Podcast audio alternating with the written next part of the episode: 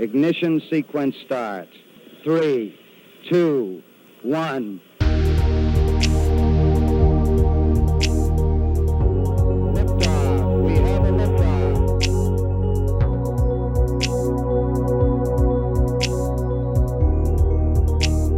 Liftoff on Apollo 11. Welcome back to University, everybody, the podcast where we explore the hard hitting questions about Earth, existence, and the unknown. I'm AJ Perrin. With me, as always, is the fantastic Judson Martin. Judson Martin. Yeah.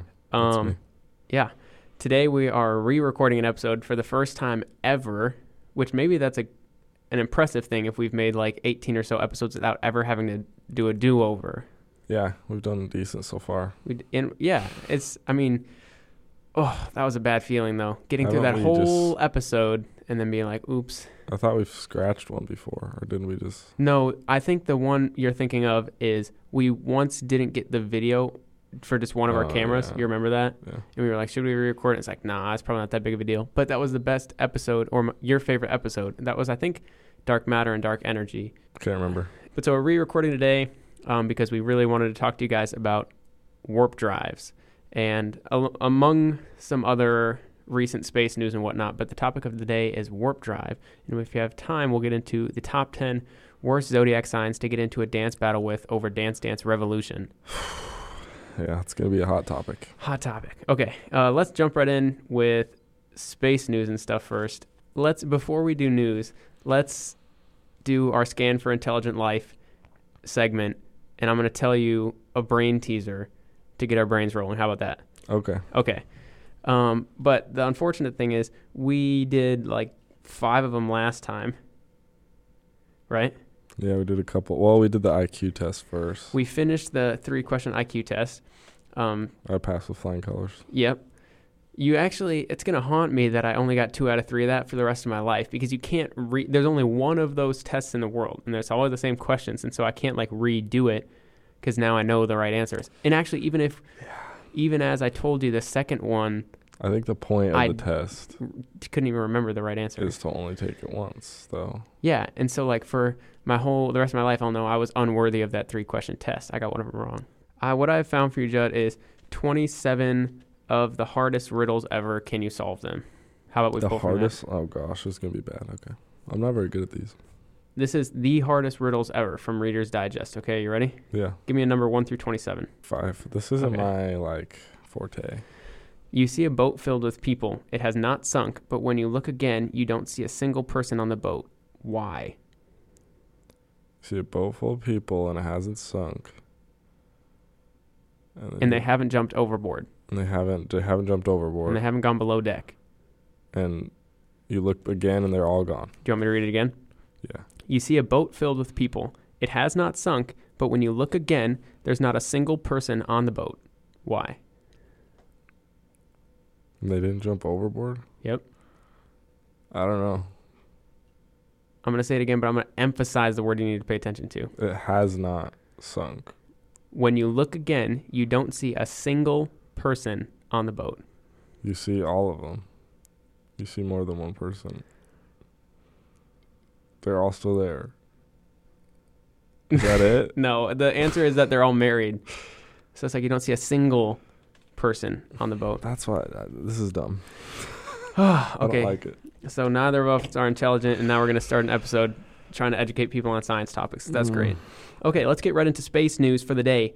Um, this isn't recent, but within the last couple weeks, the Euclid telescope uh, from NASA has gone online. Or I think Euclid is actually from ESA. Yeah, it's not from it. Yeah, Yeah. European Space Agency. European Space Agency. Um, it has a wider aperture than the James Webb Space Telescope and Hubble, um, and it is its mission is focusing on taking pictures and s- analyzing them for redshift, if I believe. So we're trying to measure the age and stuff of galaxies based on off of redshift. And if you don't know what that is, they can talk. They can listen to what episode was that? That would be dark matter and dark energy, Probably. probably, or even we talked about it with Neil as well in part two. Yeah. Um, but I think yeah. So this telescope, it sees visible light as well as infrared, Yep. and I think the big thing is they're trying to create a map, a better 3D map of the universe than what we currently have. So they want to like plot where everything is Yeah. and a where 3D it's moving. map. That's cool. I, I guess I didn't realize that that was Not that I didn't think we could do something like that, but I didn't know that was something that we needed. Well, I think yeah, we we just want to see where everything's going and Yeah. Next piece of news, not space related, but energy related, so I think it's worth talking about. The new largest wind turbine ever uh, was just powered up in China. Each blade is one and a half football fields in length. So That's pretty big. 150 meters. So across um, from, well, there's probably there's probably only three, but I was gonna say it would be three football fields long, but it's probably not four. Uh, yeah. Like arms, it'd be three. Okay. So yeah, that's one and a half football fields, which is huge, and it powers thirty thousand homes. Uh, so that's pretty impressive. And I guess two things come to mind is one, like, is that going to be hitting birds? Is Thirty that a problem? homes. You said. Yeah, Hmm, that's But- interesting. I'm guessing it's like an urban setting, so it's not like Yeah. thirty large residential houses. Maybe. You know I feel like. I don't know. what? I just feel like that's a small amount of homes. Really? I thought you were going to say it's big. Well, if it's really big too, it can reach high up in the air, and if you're reaching higher in the air, then you're going to get stronger currents. Uh, the blades are about 50 meters in length. So this is three times that size for each arm. Or is Three that saying from top to like from the ground to oh blades? Blades Yeah, of about blades 50 meters. 50, yeah. So that would mean that it's three times that length. So there's that news. And then lastly, uh, is there's a new cancer killing pill called AOH 1996, which is being studied by not only the City of Hope Medical Center, but um, but also in collaboration with the National Cancer Cancer Institute, um, which is currently undergoing clinical trials, which are scheduled to be done next March. AOH 1996 is named after Anna Olivia Healy, uh, who was a young woman who unfortunately passed away um, due to cancer. She was born in 1996, hence the name. Um, but so a little bit about how this works. It targets, oh, I think nearly like 70 different types of cancer, different cancer types, Yeah. including breast, prostate, brain, ovarian, cervical, skin, and lung cancers. Um, and it sounds like it targets this. It's a pill which targets what's known as proliferating cell nuclear antigen, uh, which plays an essential role in the replication and repair of cells. Um, so what happens is that this pill helps target PCNA, proliferating cell nuclear antigen, and inhibits that growth and spread of a broad range of cancer cells. Um, so it's targeting the cancer cells and basically inhibiting them from spreading, which is exactly how cancer works, but in the opposite, because cancer is the unchecked uh, spread of diseased cells. yeah. Yeah. I just think it's, you know, it's just cool to see, like, how can we target just the cells that are sick and not the. Yeah, that was something that was interesting to me too. Is like, how does it know that it's a cancer cell and not a healthy cell? But it says in the notes that it's not toxic to healthy cells at all, and it's just inhibiting DNA repair within the cancer cells. And when those cells have inhibited DNA repair, that's enough stress on the cell to um, induce apoptosis. And apoptosis is just programmed cell death that happens to healthy cells, um, as as well as disease cells. It's just something that our body does to get rid of um, cells that are no longer good for us. And so when they're put under stressful conditions, such as UV light, um, we can get apoptosis. We can induce apoptosis, which is the whole idea behind radiation therapy uh, for cancer. The this is the culmination of 20 years of development led by a doctor named Linda Malkas, um, who's a professor in City of Hope's Department of Molecular Diagnostics and Experimental Therapeutics. Um, so we will check back in in March once their clinical trials are scheduled to be done um, and see what their results are. But if you want to read more about it, they have a page on it on the National Cancer Institute's website. Cool. Anyway, moving on. One more thing before we get into warp drives. Uh, we talked about this. I'm going to try not to say that because we've talked about all of this before uh, when we literally recorded the episode two days ago. Um, but OceanGate, the same people responsible for the Titan submersible, which imploded in June, um, is hoping to send 1,000 people to colonize the upper atmosphere of Venus. And this title of an article was just like, I, you you can't ignore something like this. Um, so not only does the first thing that jumps out to me is like, why would you start by sending a thousand people? I Yeah. can see that maybe transporting, like having to take multiple trips there and back to get a lot of people there would be difficult. So just like send 1,000 at once. But still, it just doesn't make sense. I don't. I don't think NASA's planning to send a thousand people to something like Mars, which is a mission that seems a lot more feasible uh, in our di- or in our near future. Yeah, I think it's like so this the person who's trying to do it is one of the co-founders of OceanGate and then he also funds this other company. I think he's calling it Humans to um, Venus. Yeah, humans Yeah. to Venus or something like that. Um so he's just doing some interesting like tourism stuff, um funding these kind of ventures. Um I don't see how he thinks a thousand people is a good idea either. I don't think I feel like a small little trial would make more sense. I also feel like there's no way to get these people back almost. Yeah. And of Like- all places, yeah, exactly. Like, how do you launch a rocket um, to exit the atmosphere of like I don't know where does that There's launch no like m- vehicle that we can go pick them up on? not nec- well, not necessarily that, but like we can't fit a thousand people in a module that returns to the Earth. Yeah, Like so Good that point. it's just gonna have to be like we're gonna take a bunch of trips, and by that time, the price to go on that trip is gonna be so expensive. There's not gonna be a thousand people that'll afford it. but I'm not surprised that there's loopholes in this whole system anyway because the OceanGate and this guy have never had experience in this industry before, so I understand like the the dream big thing, Yeah. but there's like no realism in this entire plan. The funny thing is, Venus is like the worst place. I I, I almost think it'd be better to pick somewhere further away than Venus, just to not go to Venus. Just like the closest thing you could imagine to hell. Volcanoes everywhere. The surface temperature is going to be unbearable, not only because it's closer to the sun, but also because Venus has an incredible amount of CO2 in the atmosphere, Yeah. barely any oxygen. Um, and because there's so much CO2, that's going to cause a greenhouse gas effect that's amplified um, over the one we see on Earth. So it's just trapping that heat constantly on that planet.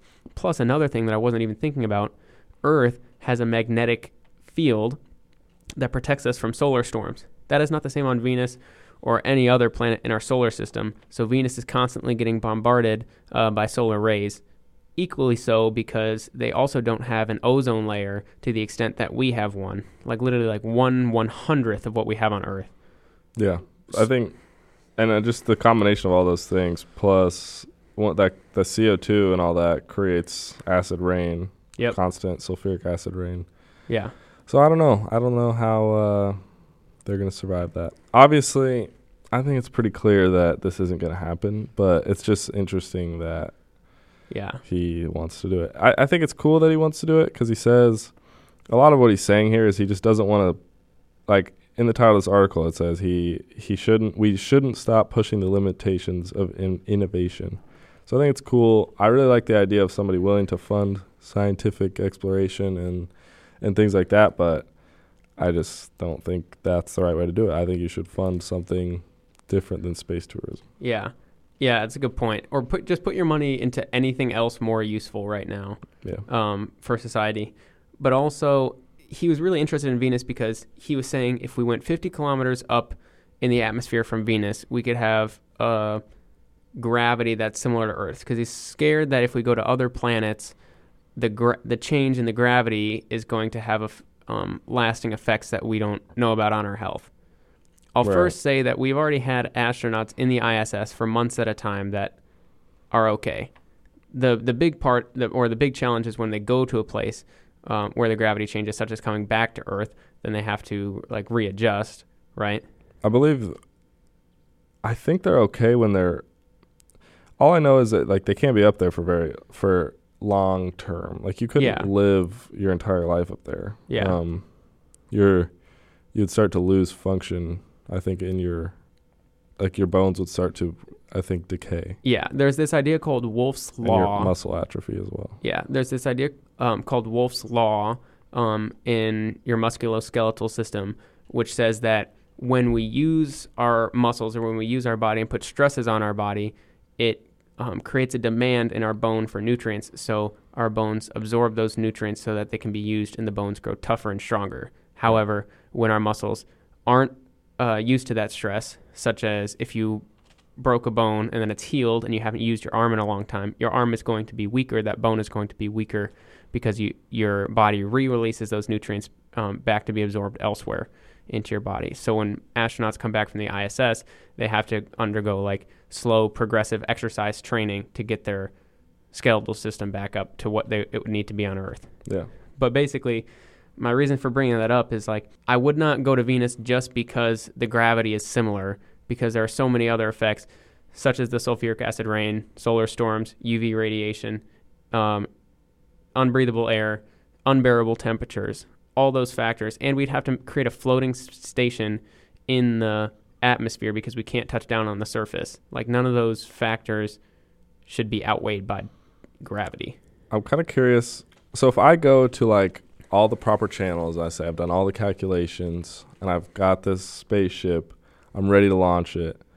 What like where do where do I get stopped? Like kind of what's stopping me from launching my spacecraft that I've built with myself and just going up there? Like if I say, okay, I'm, I have this clear airspace, I know I'm not going to run into th- anything on my way up there who I wonder what like administration is al- or if any is allowed to stop me from going to space. Probably the FAA, right? Federal I Aeronautics. don't know, but if you tell them or- you're like, I'm not gonna run anything. I- oh I have clear airspace and that stuff. I mean, I'm sure, probably. I think that's who I would also guess is who would yeah. be able to tell you that. But like, I don't know. I just wonder who it is. This one will tell you. Just go build a spacecraft, and then if if I don't I don't think FAA or NASA or whoever is worried about you creating a rocket ship in your backyard and like going to space. But if Well- you did, I think they'd be so impressed that they'd just like salute you on your way out. You know, they'd be like, "Good job, kid. I See you don't later." think. No, I don't think so. I mean, You still think you'd go to jail after you built a whole rocket ship in your backyard? yes. There have been NASA rocket ships that can't even make it out of the uh, atmosphere. right? But like, They'd come. What if you just parked yourself up in I'm like a space station? You built a spaceship station, went to space. What are they going to do? Come out and get you? but like that is Arrest like you in space? Space cops? I'm not saying after I get my bachelor's degree I can make an entire spaceship, but that is literally what I'm learning to do. Like, Yeah. by the end, I should be able to make components of a spaceship. So, Yeah, I, I guess so. like, it shouldn't be extremely surprising that I can do it. Somebody, NASA, keep an eye on this kid. Like he's he's plotting stuff. Yeah. Uh, anyway, Let's yeah, take a break. Yeah, let's take a break. Let's take a break, and we'll jump back in with warp drives after that.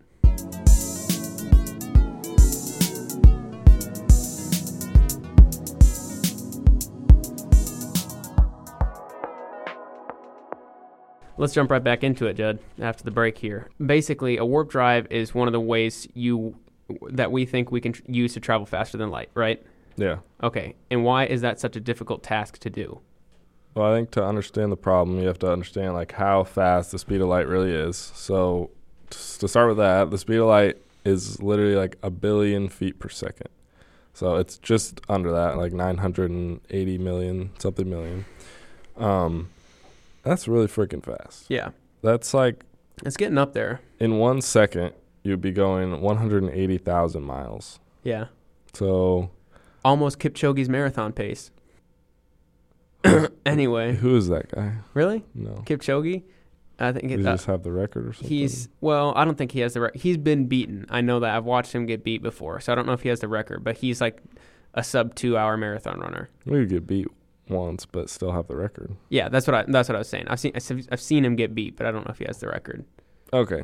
Anyways, Anyway, back to Now- light speed. if you were to go, so light's traveling fast. Um, for light to get to the moon, back to Earth, um, it takes about one second. Not back, just from the moon to Earth. It takes one second. And then from the sun, it takes about eight minutes. And from the nearest other star, it takes about 4.3 years. And that's not even like the nearest galaxy. That's just a star within our own galaxy.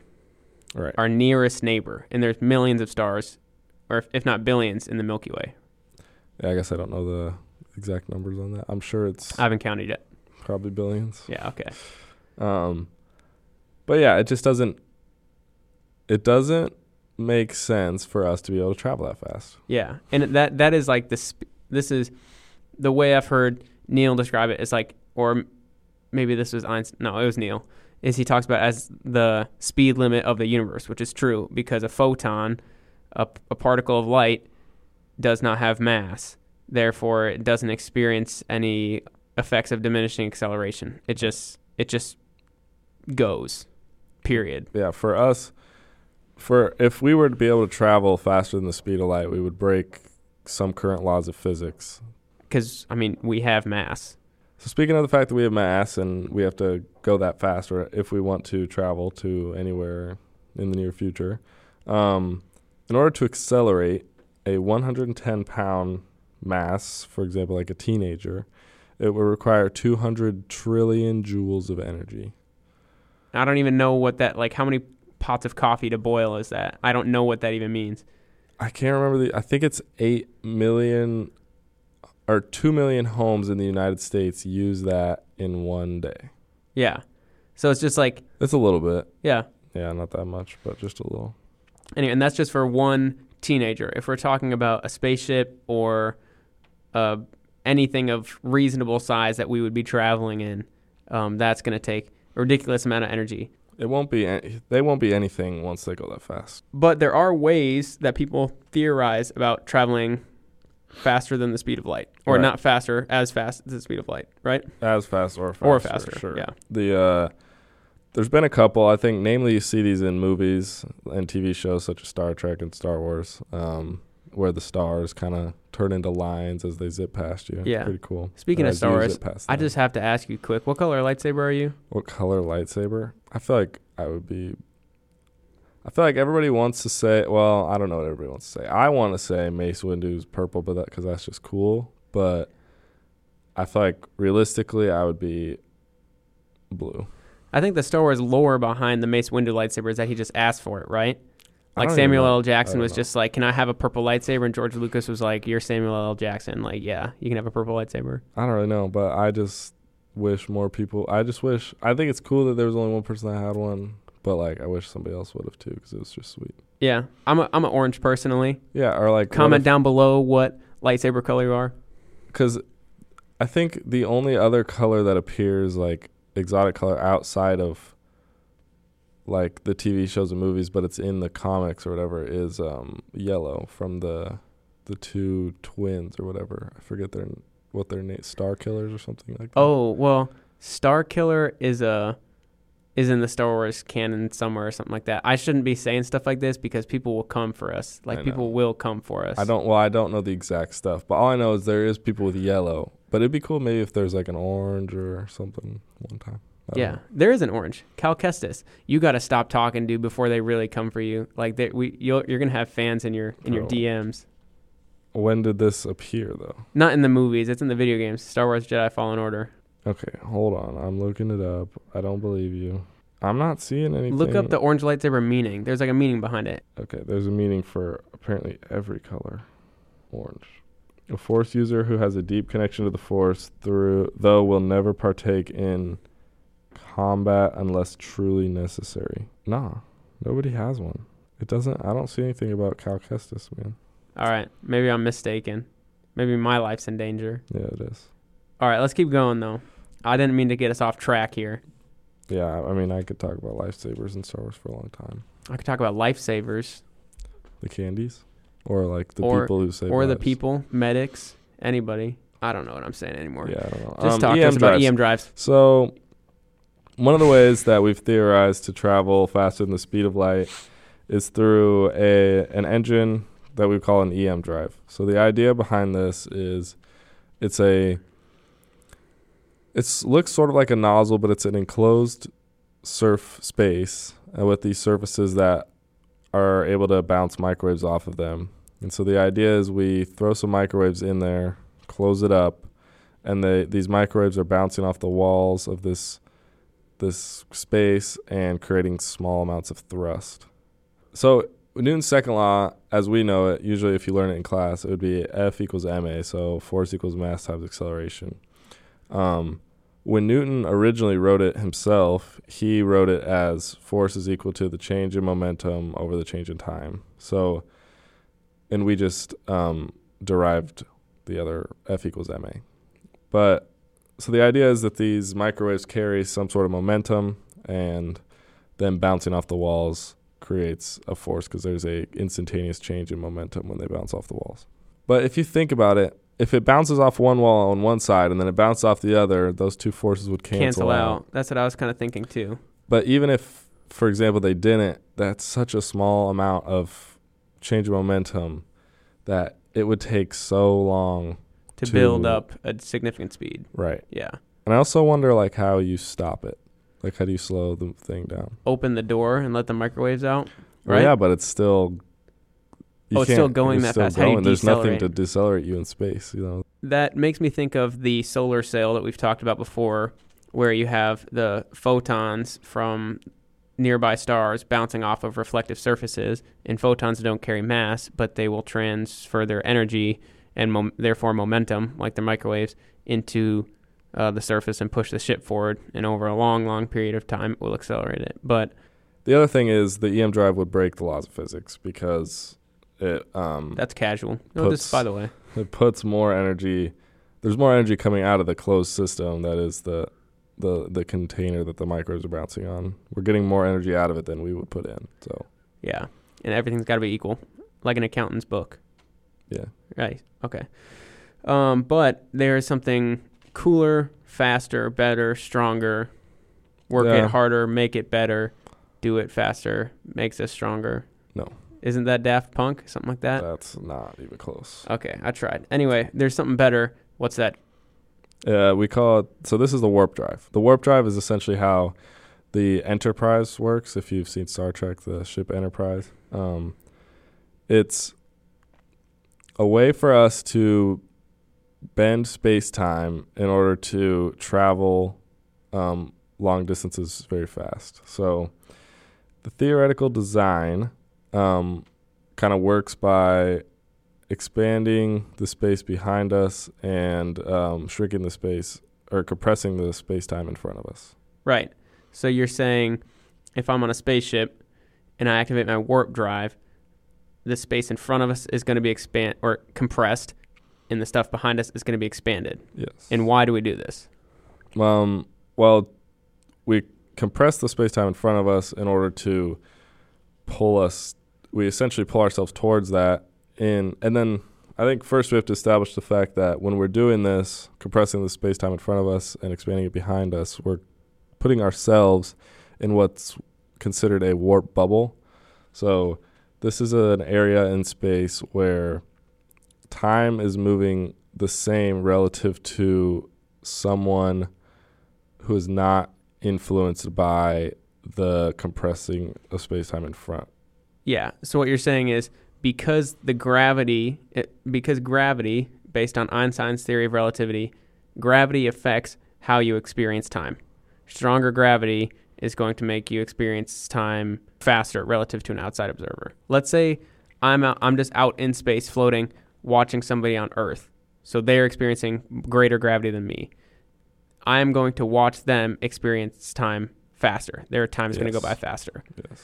And the reason this is important is because so because gravity experience affects the way we experience time, when we compress the space in front of us and equally expand it behind us, we are not affected by any time dilation that happens. So when we sit inside our warp bubble, we are comfortable and our time is going to pass in the same way that it would from the destination we were leaving, such as Earth Yes. relatively. There's always a small change because Earth has gravity, not as small or not as large as some of the biggest objects in the universe, but it would be uh, minuscule. Right. So the the other thing to take into account is when you're in this warp bubble. So one of the other problems with like not making a warp bubble is when you're traveling the speed of light or to accelerate yourself to that speed of light.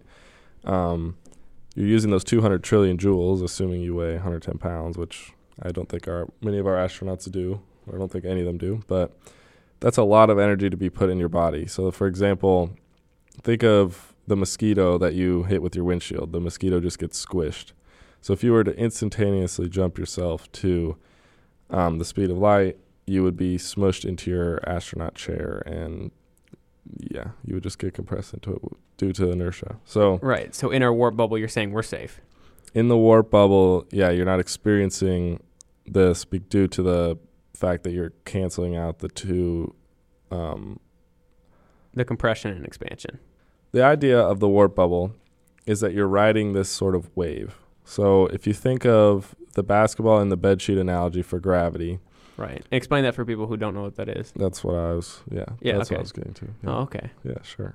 Um, if you place a basketball in a bed sheet, obviously the bed sheet bends and the basketball sinks towards the middle and creates, um, I guess, almost like a tornado. I don't know. Never mind. Forget that part.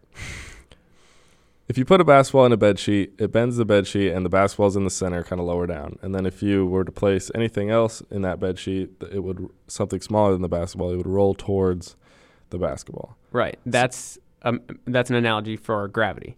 Sure. So then when we take this warp drive, for example, the idea is that we're creating, we're placing this basketball in front of us and we're riding the, the space time wave um, that we create by putting this, f- this uh, compressed space time in front of us.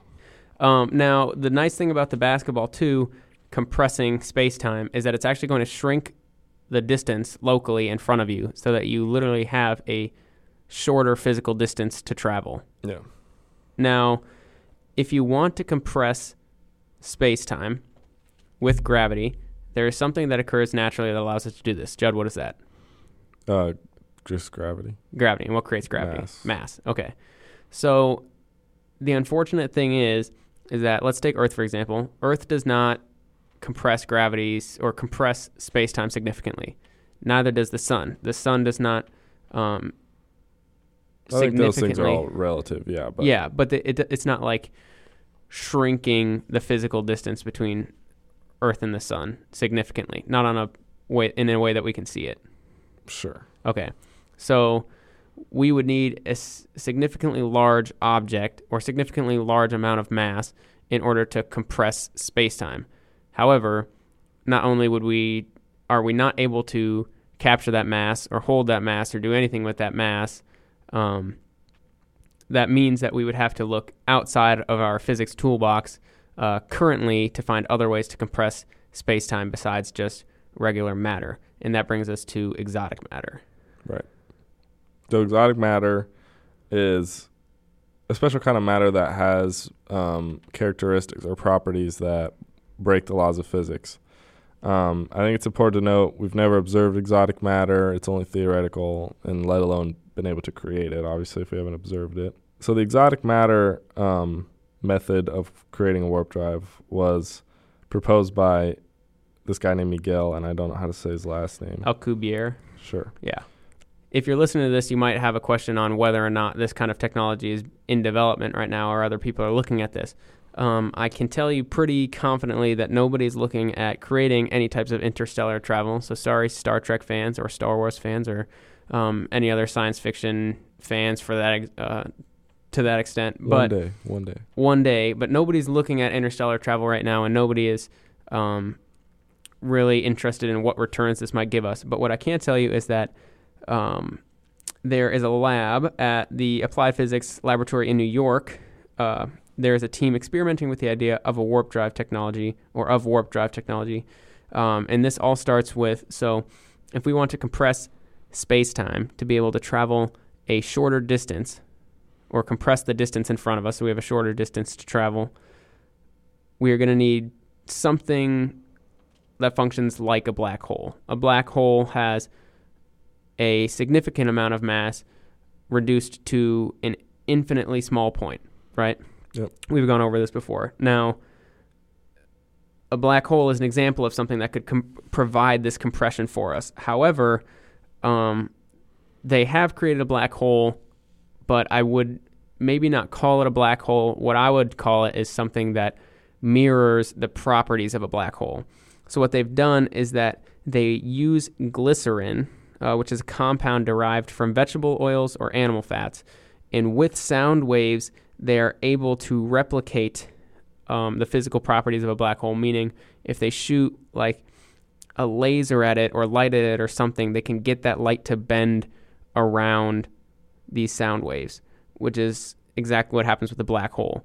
Now, there's no space being compressed or no like space time fabric being compressed at this point in this pool of glycerin. Um, but that is, I, I am sorry to say it, this is that is the extent to which I can describe to you uh, warp drive technology that's being developed right now. Is this uh, mirrored black hole? Yeah, that's crazy. I don't. I never. I've never heard about the the glycerin thing. I mean, I don't, I don't think it's making any waves, no pun intended, um, in the physics field right now. But you can definitely read that up. Uh, it's a popular mechanics article called "Black Hole Could Help Us Build Warp Drive." Um, now, Jud, let's discuss quick here uh, more about whether or not warp drives are being either being manufactured or if people are trying to develop it or anything like that. And I can tell you that Les Johnson, uh, who is a propulsion technologist at the NASA Marshall Space Flight Center, um, is pretty skeptical about it happening anytime soon uh, because he says that the players, the um, big players in the industry, are unlikely to turn towards interstellar p- propulsion technology until we've m- mastered how to get around in our own local space, which makes sense. If we can't yet get to Mars in an efficient amount of time or using an efficient amount of fuel to go capture those resources, um, I don't see how setting our sights on interstellar technology could help us in the short term or even the long term, really. The local long term is in hundreds of years. And I think it's important to note this is just like anything else where there's no one working on the the, f- the actual engineering of it right now, but people are still working on the theoretical aspects of it. You know, this is like any other um, technology, I guess, or innovations. It always they always begin as theories, and slowly over time, and those theories are usually drawn up hundreds, tens of hundreds of years ago, before hundreds or okay, I meant to say hundreds or tens of years ago before they're, you know, put into to use and in actual engineering. You know, for example, just the idea of uh, Newton's laws or the Einstein's work being being used today in, Yeah. in our engineering. Yeah, it's, Einstein's been talking about black holes and wormholes for over a hundred. He hasn't. He hasn't been. He's been dead for a while. But he talked about them or theorized them, black holes and wormholes, over a hundred years ago.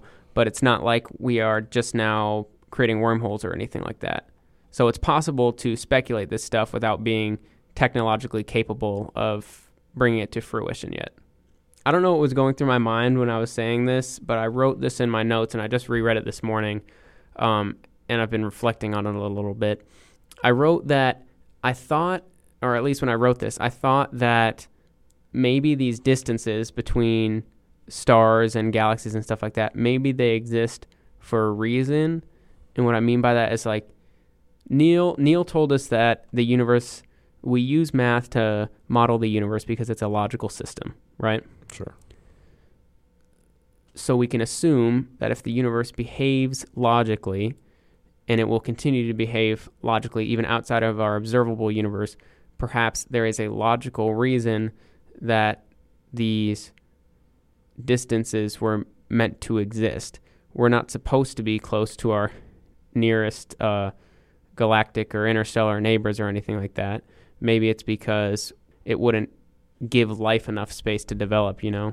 I don't know. Maybe there's some it sounds maybe a little far fetched, but maybe there's some outside force that wanted these distances to exist Right. I for mean, the safety of the universe. regardless of your opinions on you know the creation of life or anything like that, whether or not any of those theories are true or anything like that, the this is obviously the way it is. There's no you can't dispute the fact that the the nearest galaxy or the nearest star is 4.3 light years away. I mean, it, it is that far. So I don't know, just the things people bicker about when it goes back to that cosmic perspective. I'm telling I'm saying something that everybody's heard before. So I don't mean to be like the mayors of Yappersville or whatever, but I think it just goes back to, um, I guess I don't know if you want to call it an infographic or whatever, but it's like, um, do you have a problem? Yes or no?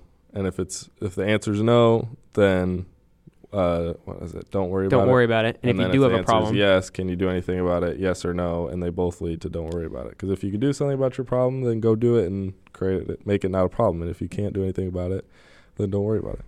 that's some good advice from John. I think right it's there. just like, but that's the same sort of thing with this, these technologies or anything, or or the idea of traveling to a faraway planet that's 4.3, f- a nearby star, interstellar travel, interstellar travel. yeah.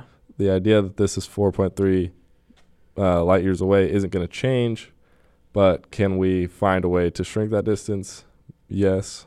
Then let's try. Or if you believe no, then Then don't, worry even about it. about other people trying. I guess. Don't matter. worry about it, sweetheart. That's all I had. Actually, if you are interested, I have one more thing here. NASA said that they, this is from NASA's website, they say they are not pursuing interstellar travel at all. So I'm sorry to let everybody down, but we've got problems to worry about, not only on our own planet, but maybe you could stretch that and say on our nearby planets as well. But we've got. We have got domestic business uh, to take care of at the moment, so we're not really interested in going anywhere else right now. Um, they are working on ion propulsion technology, which I'm not quite familiar with how that works. Uh, but Jud, can you just tell us what ion propulsion technology is?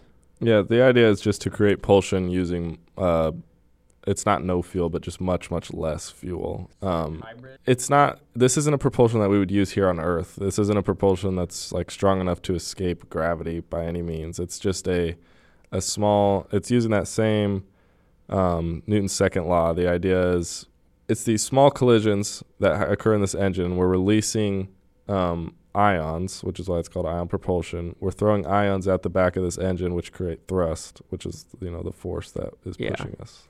It mu- uses much less fuel, and but it doesn't produce nearly as much thrust. That's cool.